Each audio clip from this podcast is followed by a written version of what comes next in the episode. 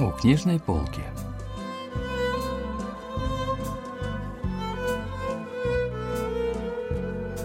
Рассказ «Хозяйка лачуги» писательницы Ким Джоне.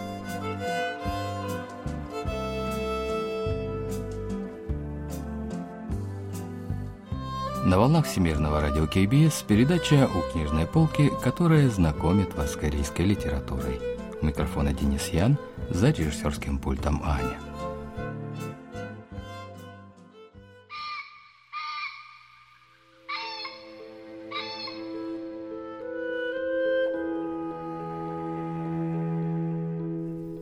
Утро.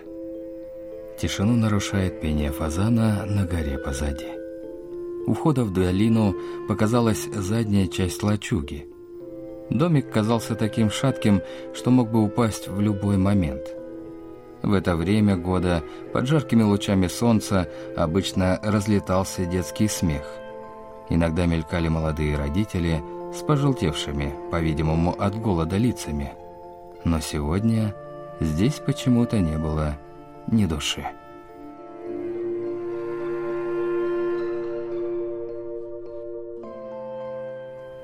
Мы продолжаем знакомить вас с рассказами в рамках июньского цикла передач произведения южнокорейских писателей Севера.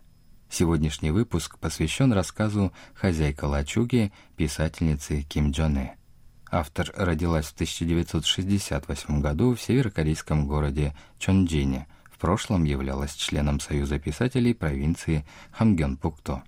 После переезда в Южную Корею в 2005 году Ким Джон Э продолжила активную литературную деятельность. Рассказ «Хозяйка лачуги», о котором пойдет речь сегодня, был опубликован в 2019 году. Героиня произведения – хозяйка ветхого домика по имени Кёншим. У нее есть муж, который работает в строительной компании, и двое детей – сын Сунчоль и дочь Сунгён. Рассказ начинается со сцены, в которой в дом приходят представители партийного комитета. После прекращения раздачи продуктов и начала трудного похода люди, не выходившие на работу из-за голода, должны были отдавать так называемые августовские товары – Указ о перерабатывающем производстве был издан 3 августа и подразумевал, что человек ежемесячно, согласно заданию партии, должен производить различные товары и отдавать их организации или партии. Другими словами, это была общественная задача, поставленная перед каждой организацией. Если производить и отдавать было нечего, то человек обязан был отдать наличную сумму, равную стоимости этих товаров.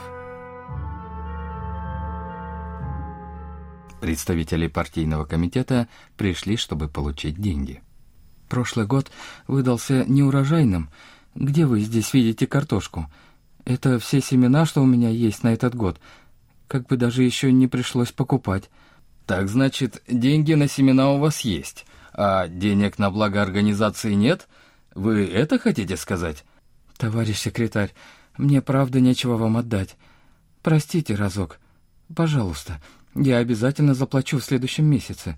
Вы можете взять у кого-то в долг и пообещать ему вернуть в следующем месяце. Если ж у вас нет необходимых денег, то можете отдать и картофельные семена по рыночной стоимости. О нет, вы хотите насильно забрать их? Партия — это же мать. Где вы видели родителей, которые силой забирают что-то у голодающего ребенка? Вы заберете у меня семена?»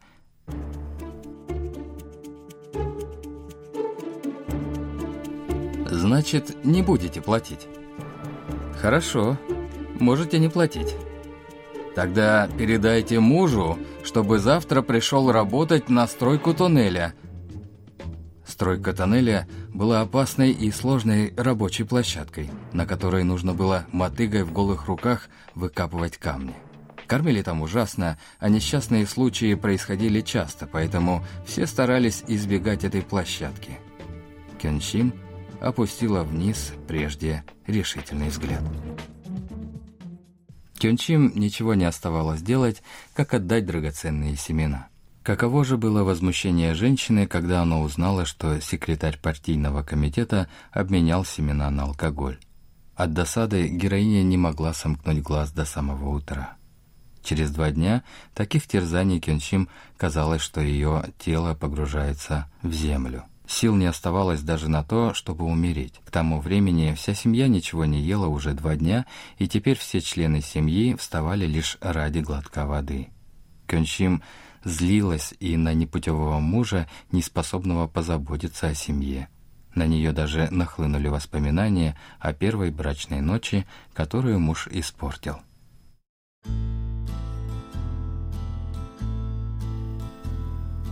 Кёнчим вспомнила вкус курицы, которую 10 лет назад новоиспеченный муж принес в комнату новобрачных в конце голодного свадебного дня.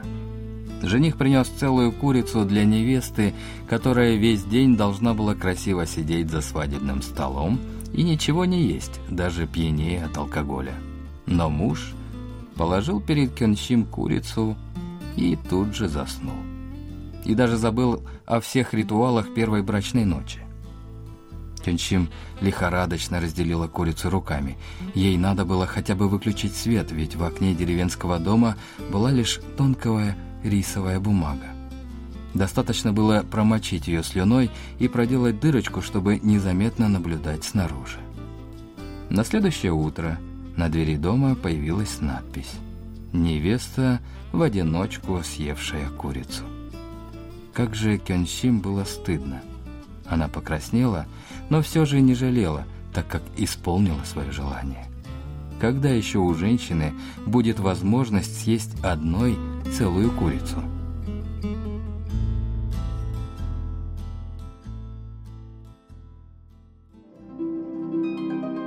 Но сейчас поедание целой курицы в одиночку было всего лишь воспоминанием. Тем временем в деревне каждый день чередой проводили похороны. Кенчим со страхом думала о том, что ее семья следующая на очереди. Неделю назад Кенщим собирала на рассвете водоросли, чтобы потом продать их на рынке в далекой деревне. На вырученные деньги она купила лапшу и теперь шла домой. «Товарищ девушка, постойте. Моя жена легла в больницу с ребенком. Вы не поможете мне всего недельку с готовкой еды. Я заплачу вам за это тысячу вон». На тысячу вон можно было купить 20 килограммов риса.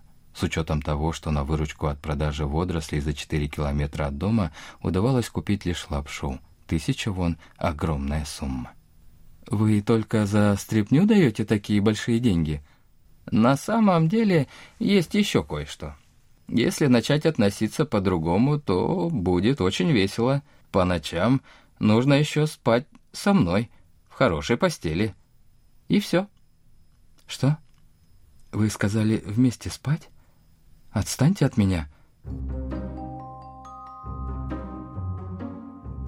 Золото.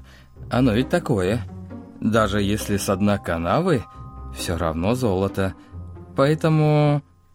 Мужчина подошел к Кёнчим и слегка схватил за руку. «Мужчина, отпустите меня. Мы перед вокзалом. Как только стемнеет, здесь появится много женщин с предложениями купить цветы. Я не такая. Отпустите!»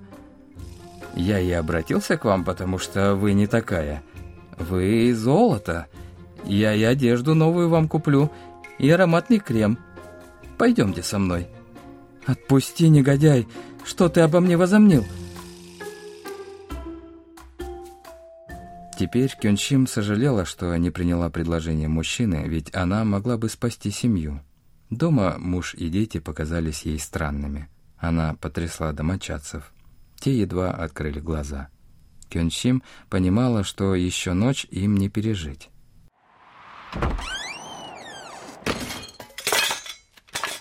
В этот момент от сильного порыва ветра с полки упала эмалированная чаша, свадебный подарок Кёнсим. Это была единственная ценная вещь, оставшаяся в доме.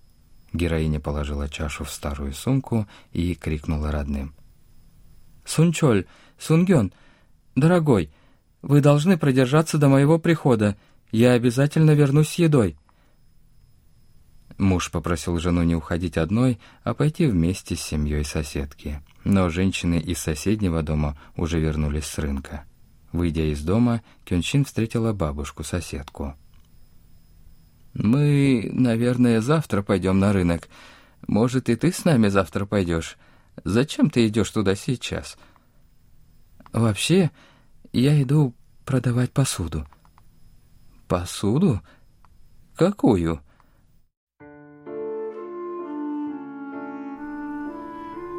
Бабушка подошла поближе и приоткрыла тканевую сумку Кенчи. При виде поблескивающей алюминиевой чаши бабушка с ужасом поняла, что это свадебный подарок, поэтому она пристально взглянула на Кенчи. Под этим вопрошающим взглядом женщина рассказала, почему вынуждена была продавать посуду. И все же она не смогла признаться, что уже давно семья ела только травяную кашу а последние два дня жила лишь на одной воде. От нахлынувшей грусти Кёнщим разрыдалась. «О чем ты говоришь? Я не знала, что ваша семья так страдает из-за голода. Надо было сразу сказать, такова сейчас жизнь». Слышала выражение «соседи лучше родственника». От теплого до слез отношения бабушки Кёнщим – начала всхлипывать еще громче. «Не ходи на рынок, а лучше возьми нашу кукурузу. Вернешь до того, как закончится у нас еда». «Бабушка, вы нас спасли. О, спасибо!» Благодаря бабушке-соседке Кёнчим смогла раздобыть хотя бы кукурузу для семьи. Вот что говорит о женщинах тех времен литературный критик Чон Сайон. Семью настиг серьезный голод, но лишь Кёнгсим боролась с ним ради всей семьи. Ее муж имел работу, однако оказался бессилен, а секретарь партийного комитета отнимал у крестьян последние семена, которые позже обменивал на алкоголь.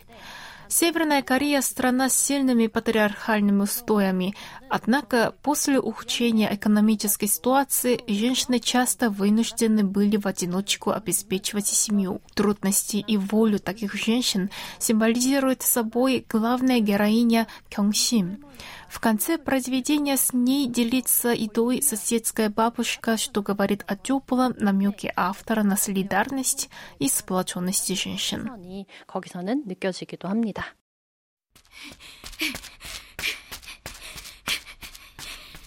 Взяв кукурузу, Кёнчин побежала домой.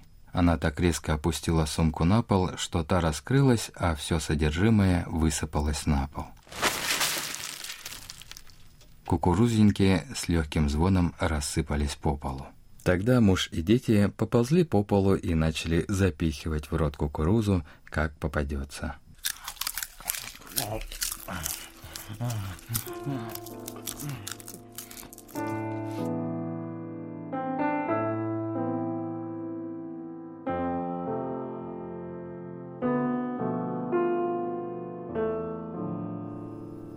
жалком виде своей семьи Кёншим медленно упала на пол.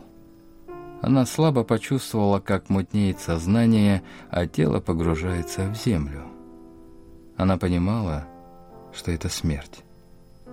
Ведь прошлой ночью Кёншим уже четко ее ощущала, но в отличие от вчерашнего вечера, она почувствовала в душе новое, крепко осевшее чувство удовлетворения. Вчера было грустно, а сейчас Кёнчин была счастлива. Даже если она умрет, муж и дети останутся живы. Нет, выживут благодаря ей. Сердце Кёнчим наполнялось удовлетворением от того, что она как мать освободила детей от голода и спасла от смерти. И это было не ощущение, а очевидный факт. Семья Кёнчим не знала, что сейчас их мать и жена умирает. В рассыпанной кукурузе они видели не просто еду, а источник жизни. До самого конца Кёнчим старалась смотреть на свою семью, пока не перестала двигаться. Поднимавшаяся и опускавшаяся грудь затихла. На ее худощавом лице лилии расцвела не сходившая все время эта улыбка.